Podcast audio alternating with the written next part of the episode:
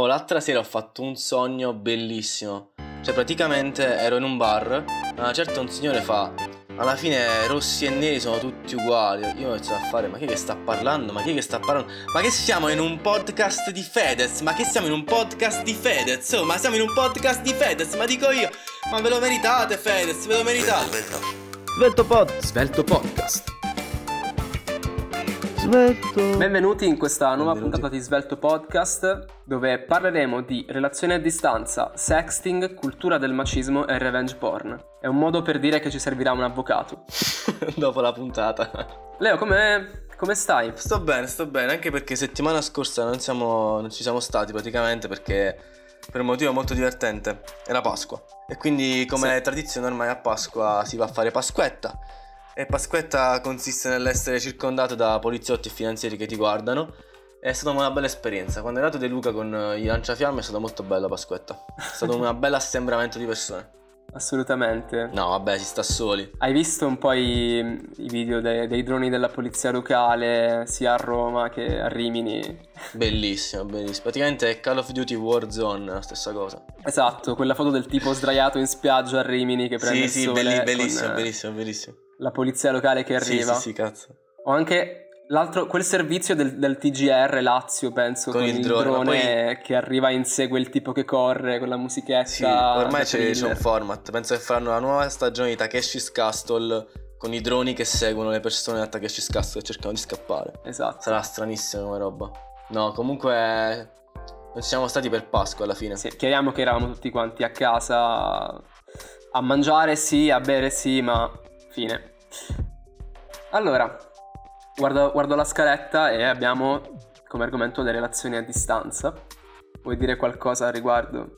Eh, quello che è successo in questa quarantena è che molte persone che vivono una relazione a distanza hanno semplicemente continuato a vivere una relazione a distanza. Se prima c'era magari l'obiettivo di vedersi dopo una- un tot, Esatto. quello che è successo è che non ci si è più visti dopo un tot e quindi quello che succede è che molte persone alcune applicazioni, non so se Zoom o altre applicazioni, si, si incontrano e fanno queste cose molto cringe, queste coppie, si vedono film eh, a distanza, non so come funziona.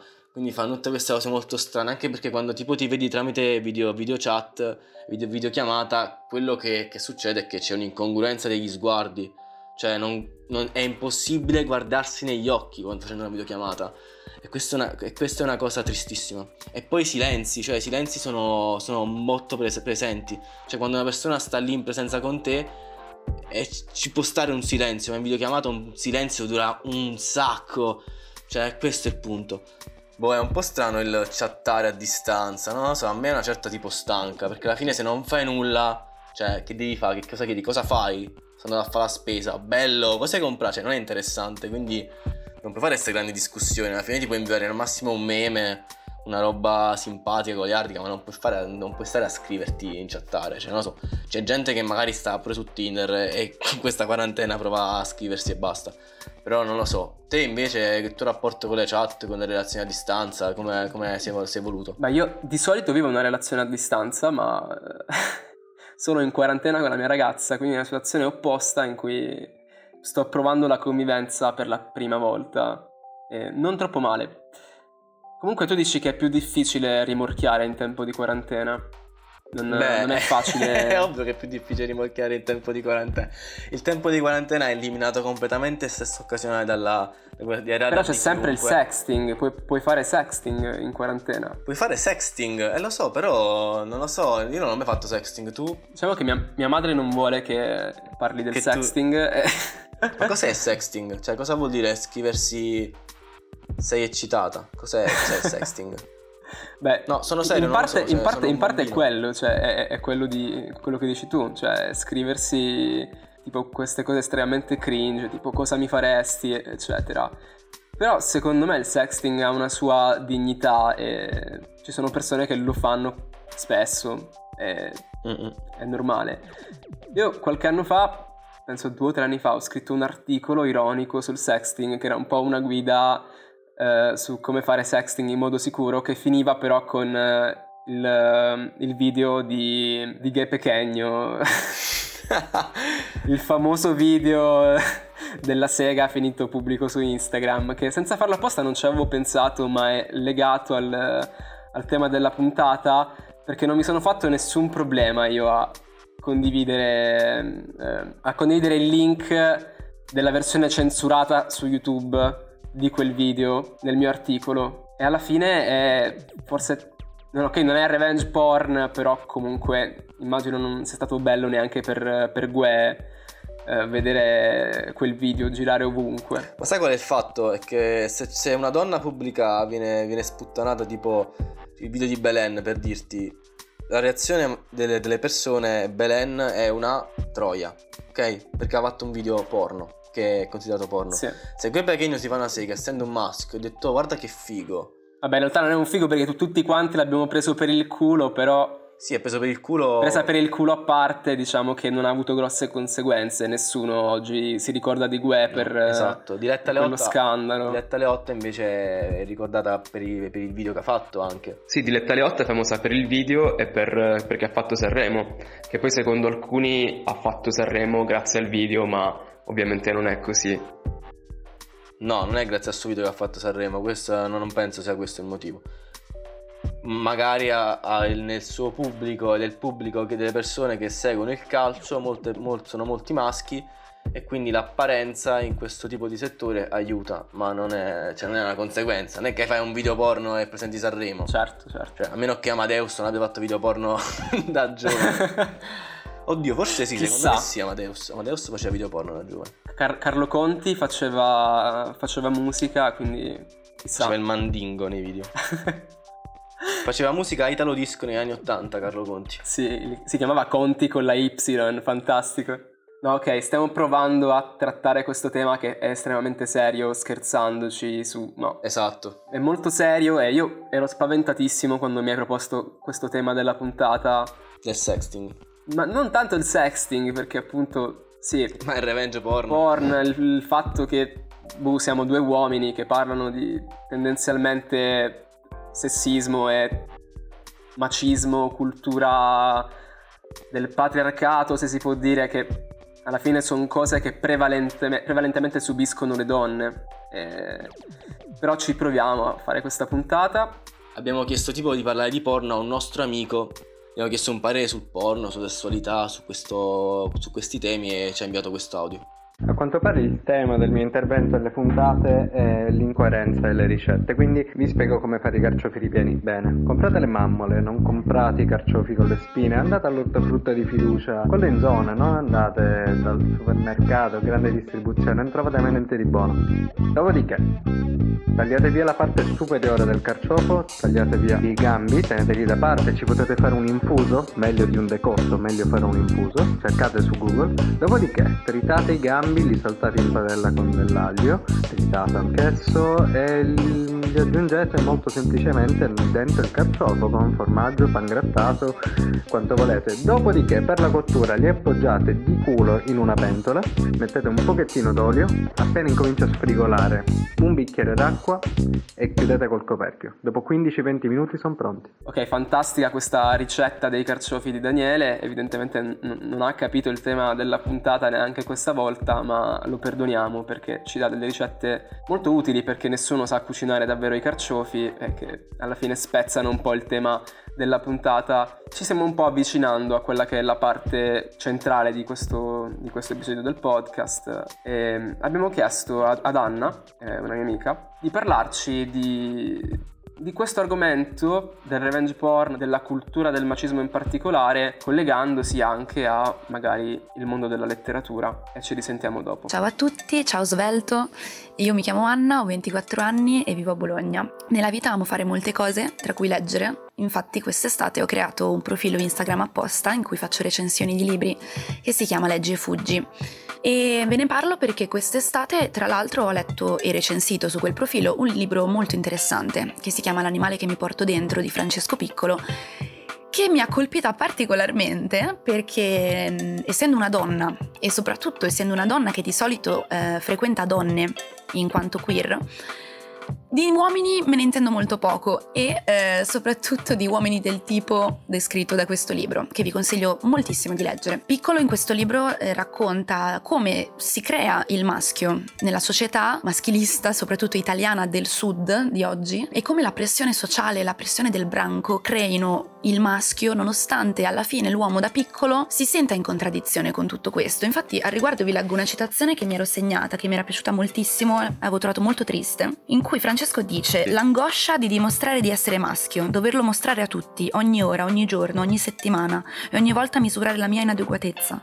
Non quanto ci fossi riuscito, ma quanto non ci fossi riuscito, quanto mancava, mi sembrava di non esserlo mai abbastanza. È un libro che tra le righe fa capire come la società maschilista danneggi tantissimo anche l'uomo, non solo la donna, e su questo punto voglio che ci soffermiamo. Perché sto parlando di questo libro? Perché mi è tornato in mente eh, il 3 aprile 2020 quando Wired ha pubblicato l'articolo sui canali Telegram, quindi il libro L'animale che mi porto dentro mi è tornato in mente a gamba tesa sfondando le porte del mio cervello. Eh, beh, non starò qui a spiegarvi che cosa è successo, cosa sono i gruppi Telegram perché so che lo sapete già tutti. Voglio parlare del libro in relazione a questo fatto perché la polemica che è scaturita da questo avvenimento ha visto quasi dividersi coloro che dicevano la situazione deve essere cambiata, bisogna fare qualcosa, e coloro che dicevano gne gne gne, ma non siamo tutti così. Frase molto fastidiosa, perché è ovvio che gli uomini non sono tutti così, mi sembra naturale, se no non ci sarebbero uomini femministi che parlano dell'accaduto, non ci sarebbe stato eh, il, il giornalista dell'articolo di Wired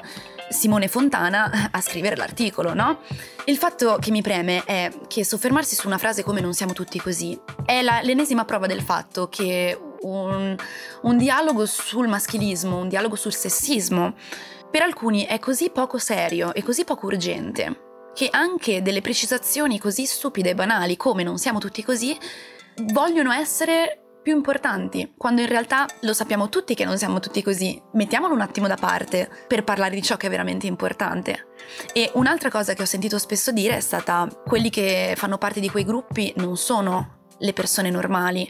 Le persone normali non lo farebbero mai, mio papà non lo farebbe mai, io non lo farei mai. Quelli sono casi psichiatrici. È lì che volevo arrivare. Non è vero.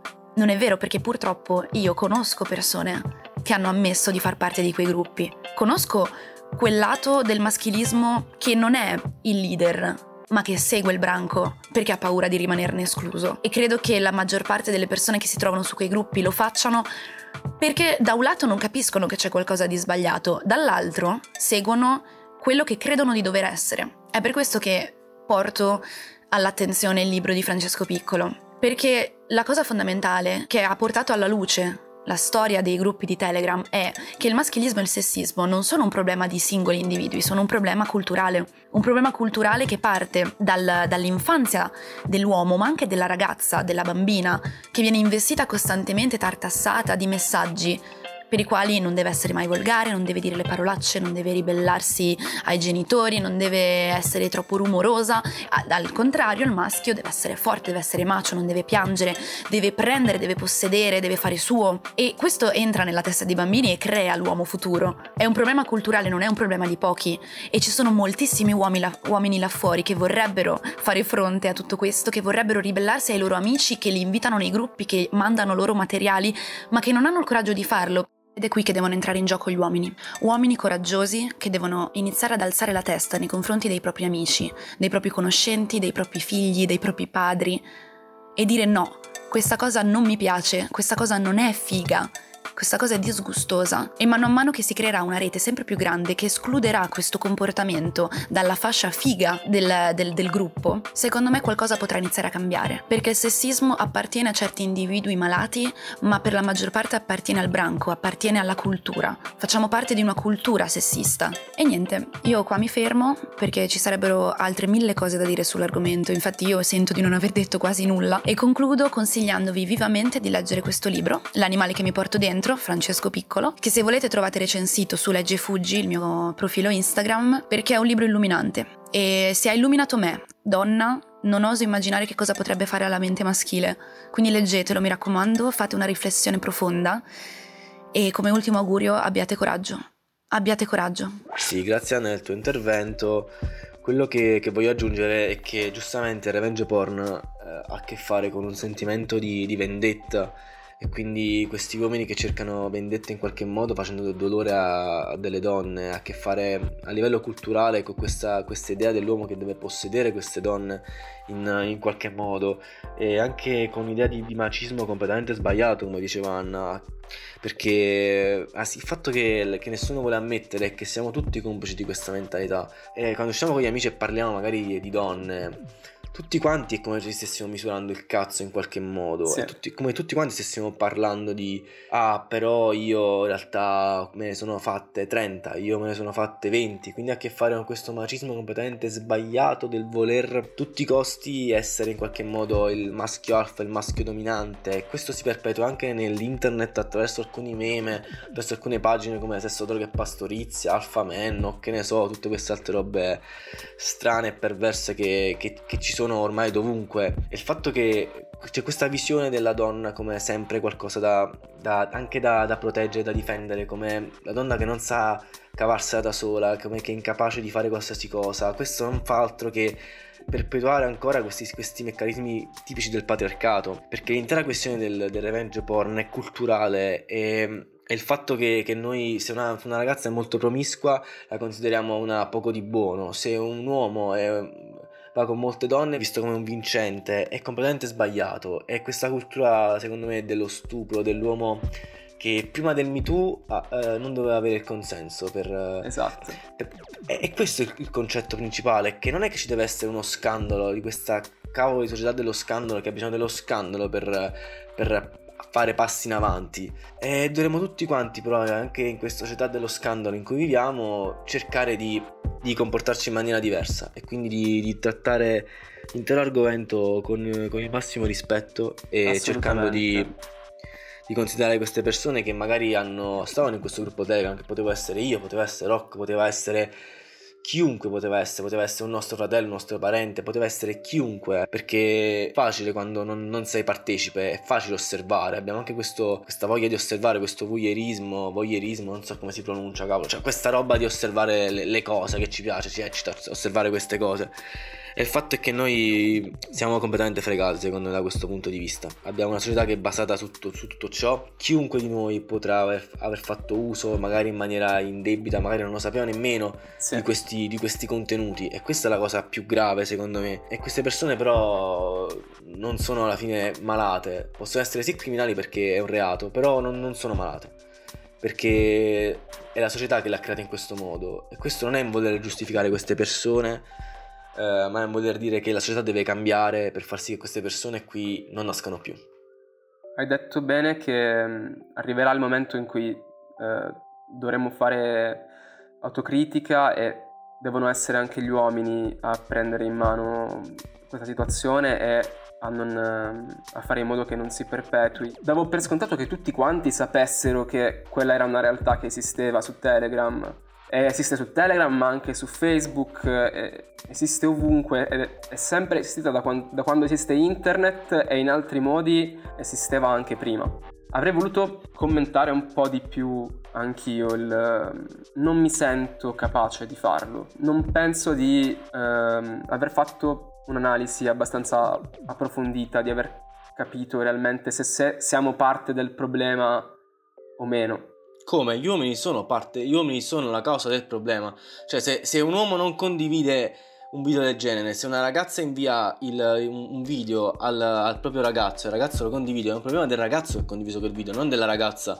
Cioè, si è violata la fiducia che c'era tra i due. Assolutamente, assolutamente. Ma io dicevo, se, sono, se siamo anche noi, io e te, parte del problema, perché fino al giorno prima eravamo a conoscenza di quei gruppi e non siamo stati noi i primi a parlarne, anche se poi in realtà stato un, uh, un, uomo a scrivere l'articolo su Wired che ha, um, che ha, fatto nascere lo scandalo. Siccome siamo incongruenti al massimo incoerenti, eh, abbiamo detto che l'argomento che deve essere trattato dagli uomini, ma secondo noi deve essere veramente molto trattato dagli uomini a livello di fare gruppi di autocoscienza maschile sull'argomento e sull'intero macismo, ma già esistono. Ma noi abbiamo chiesto un altro contributo audio a una nostra, una nostra amica che ci parlerà lo specifico di che cos'è il revenge porn e anche di ci bacchetta anche perché non devono essere sempre le ragazze a, a fare da maestrine su alcuni argomenti agli uomini, ma ormai bisogna svegliarsi tutti quanti. E quindi ecco l'audio di Zoe. Che cos'è il revenge porn nello specifico? Il revenge porn viene utilizzato come termine ombrello che sta a indicare tutta quella che è la condivisione, la diffusione non consensuale di materiale intimo quindi questo racchiude sia quello che è la definizione letterale del termine, però è molto di più, perché di fatti su questi gruppi non c'erano soltanto ex fidanzati, eh, ma c'erano utenti che prendevano foto prese direttamente dai social di alcune ragazze, foto che non erano neanche necessariamente esplicite, si parla anche proprio di foto di visi, ecco, questo, per, eh, questo penso sia utile sottolinearlo perché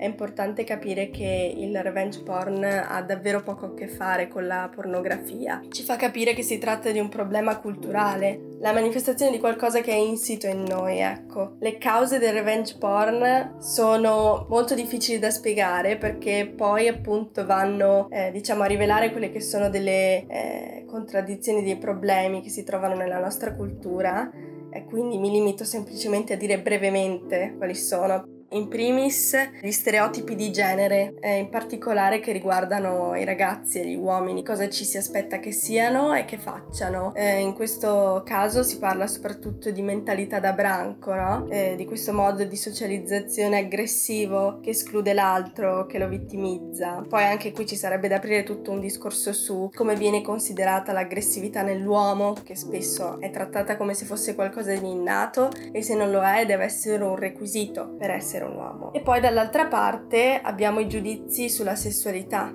in generale, però in particolare sulla sessualità femminile. Deve essere qualcosa sempre di celato, di velato, che se viene liberamente espressa alla fine è oggetto di umiliazione, quindi viene punita, insomma, anche. Per cui si potrebbe dire anche che da questo fenomeno si capisce che uno dei valori interiorizzati nella nostra società è che la sessualità femminile non appartiene alle ragazze. Una volta capito che il revenge porn è un fenomeno molto complesso e con delle origini molto profonde, cosa si può fare per contrastarlo? Bisogna creare un nuovo tipo di cultura per contrastare la cultura nella quale viviamo adesso e per farlo bisogna parlarne, dobbiamo parlare molto più spesso di revenge porn, creare un discorso che sia costante, creare un dialogo. È importante anche parlarne correttamente e poi anche evitare di eh, eh, fare diciamo il ritratto del mostro delle persone che si trovano su questi gruppi perché in questo modo li si giustifica e li si deresponsabilizza. E questo è un punto molto importante ed è anche il motivo per cui si insiste molto che tutti i ragazzi tutti gli uomini ne parlino di revenge porn e che prendano una posizione perché bisogna creare una sorta di responsabilità di genere di senso di responsabilità che manca sempre in queste situazioni. E poi su quest'ultimo punto su diciamo la voce dei ragazzi è importante insisterne perché il revenge porn eh, riguarda tutti il fatto che ne parlino soltanto le ragazze soltanto alcune femministe agguerrite fa sì che alla fine il problema rimanga anche perché personalmente credo che le ragazze non debbano educare sempre i ragazzi quando si tratta di questo tipo di tematiche, anche se magari le ragazze appunto si trovano dalla parte, diciamo, delle vittime, della parte lesa, ecco, non penso che sia compito di un genere specifico, insomma. Quindi alla fine la cosa importante è non essere indifferenti e di prendere sempre una posizione, perché altrimenti le cose rimarranno invariate. Allora, è arrivato quel momento che tutti aspettavano, quello in cui faccio autocritica, ma non è vero, sono soltanto molto egocentrico e nessuno si aspettava due uomini qui a parlare di revenge porn, che è la cosa di cui nessuno aveva bisogno, ma abbiamo sentito il bisogno di fare. No, cazzate a parte, io non volevo fare questa puntata, si è capito, però questo è parte del problema, perché io mi sono tirato indietro da quando eh, ho letto l'articolo di Wired ho detto ok questa roba esisteva perché tutti ne parlano adesso che esiste da sempre e ho detto ok non è un, un problema e forse è perché un po' provavo vergogna in quanto uomo a essere associato indirettamente a quelle persone tuttavia non c'è solo chi manda video di altre persone senza il consenso, video e immagini delle loro ragazze o delle figlie il problema è anche di chi poi consuma quel materiale senza consenso, perché eh, non so se vuoi parlarne tu Leo, però basta aprire l'home page di Pornhub o di un altro sito porno e nessuno ci garantisce al 100%. Nessuno ci garantisce, cioè è quello, il punto è quello, cioè è materiale pornografico, in alcuni casi è materiale pedopornografico, cioè a parte che è un reato, e questo va detto, quindi va denunciato, cioè se, se tu sai e, e, non fai devi, devi, denunciarlo. Però non è facile, il caso di Tiziana Cantone ad esempio, tutti quanti hanno visto quel video perché era in home page ovunque eh, su tutti quanti i siti porno e questa problematica rimane, cioè chissà quanti, quanti, porno sono online sui portali senza il consenso di chi prende parte a quei video. C'è l'intera categoria, cioè pensa, pensa che ne so, pensa alla categoria di, di siti porno, quella amatoriale. Cioè quanti video hanno in realtà il consenso delle, delle, degli interessati? Quanto è facile poi farli rimuovere? Immagino molto Ma poco. penso sia impossibile. È praticamente fai? impossibile cioè... perché se nessuno... Oddio, potresti riuscirci se non, nessuno ha visto il video o comunque l'hanno visto poche persone e nessuno lo ha scaricato per poi ricaricarlo, ma se il contenuto è diventato virale, come nel caso di Tiziana Cantone, è impossibile cancellarlo. Ormai ci convivi, cioè, cioè Belen ormai ci convive col fatto che tutti quanti l'hanno vista nuda. Cioè, è, è assurdo questa cosa. Questo va anche ripensato in ottica del ripensare il nostro rapporto con la sessualità con la nudità e con il porno stesso. Quindi è più ampio la sfera di temi che abbraccia, però comunque il fatto che, cioè, se tu vedi un sito porno non sai se quel video amatoriale o meno sia consensuale da parte degli interessati o meno, è grave, ti fa riflettere parecchio. E quindi quali sono secondo te le, le soluzioni al problema? La mia soluzione è non farsi le seghe. La mia invece, la dico prima così poi ti lascio parlare, è cercare i canali verificati amatoriali dove tendenzialmente si sa che le persone sono consenzienti e quindi se proprio volete farvi una sega o non solo perché non ci sono solo gli uomini, tutti quanti si masturbano, esatto. eh, cercate i canali verificati. La tua soluzione qual è? No, la mia soluzione non è la mia soluzione.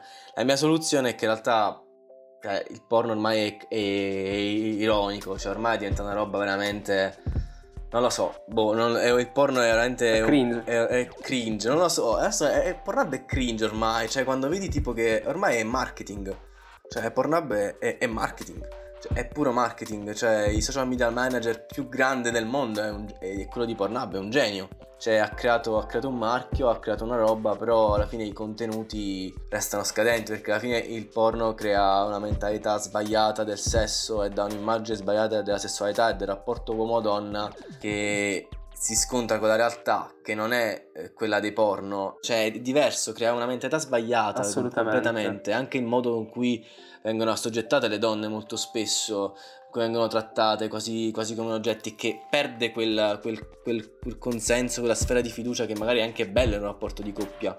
Quindi anche ripensare a questo rapporto col porno ha portato molte persone, ad esempio, a dire per un periodo adesso smetto di masturbarmi e quindi diventano nofap. Nofap vuol dire persone, uomini, che non si masturbano più. Cioè, tipo per. C'è gente tipo che no fap per un anno. Come i, come i Notav, ma delle serie. Esatto, come Notav, per, anche con le bandiere Notav, Nofap, Harry De Luca, famoso esatto. Nofapper. Vengono pure incarcerati. Harry De Luca davanti a Pornhub sì, con la bandierina a dire non fatevi le seghe. la bandiera no fap, non fatevi le seghe. Sì, sarà così probabilmente. E sono persone che sono uomini che credono che non masturbandosi e quindi non disperdendo il proprio seme, il proprio seme viene rimesso nell'organismo e le sostanze benefiche al loro interno, mai sprecarlo, eh, vengono rilasciate e quindi crea questo senso di benessere. Io faccio mea culpa, ho provato a essere no fap per tipo due settimane, è stato, è stato difficile. Ce l'hai fatta? È difficile resistere, anche perché una certa i testicoli ti fanno male, superare la pazzia diventa difficile. nella pazzia. Però comunque va ripensato l'intero rapporto con il porno, quindi tipo, ci, ci, si può masturbare anche senza vedere un video porno, anche se magari la citazione maschile è più legata a un eccitamento visuale e quindi abbiamo bisogno di vedere, sì. mentre magari le ragazze hanno bisogno più di sentire, quindi magari che ne so, un, le lenzuola pulite, le la musica in sottofondo, non penso, cioè, io non andrei a generalizzare. No, andrei a generalizzare. però di base l'orgasmo femminile Però è sì. quella parte di universo che va esplorata per quanto bella e stupenda sia. Esiste un tipo di porno fatto anche dalle donne. Per le donne. per le donne, ma non solo, che è porno etico, come c'è una regista, Erika Last, che abbastanza famosa, ha rilasciato eh, in questi giorni gratis, eh, penso un film su, mm, sul sesso in quarantena, il rapporto tra sesso e quarantena, magari per qualche ascoltatore può essere interessante, mettiamola qui. Anche per non vedere i soliti film di Rocco Siffredi che iniziano tipo con Rocco in vacanza, Rocco negli anni 50, Rocco in giro per la Padania. Ah no, quella è una tua rubrica su Svelto, vero?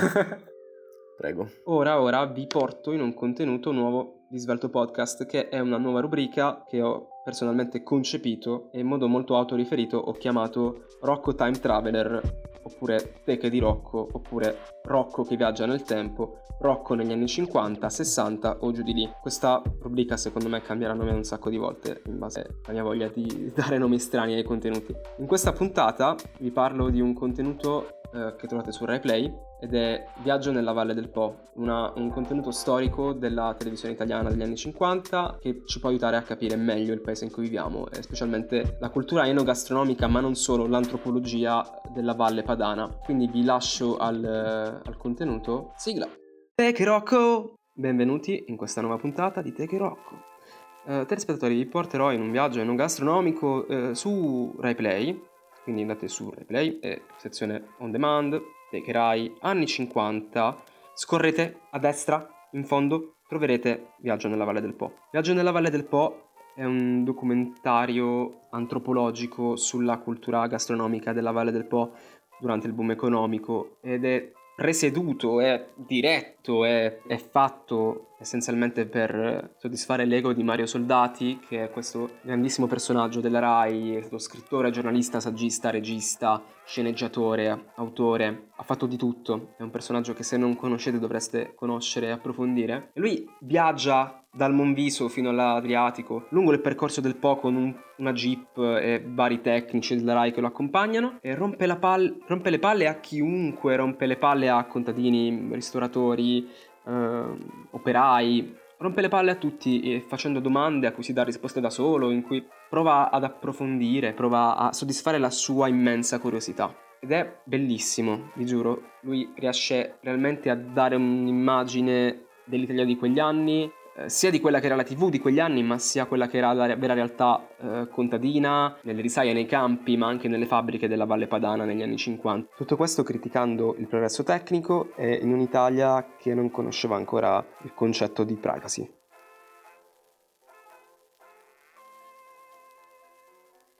Tipo sigla a caso, tipo Rocco negli anni 50. esatto.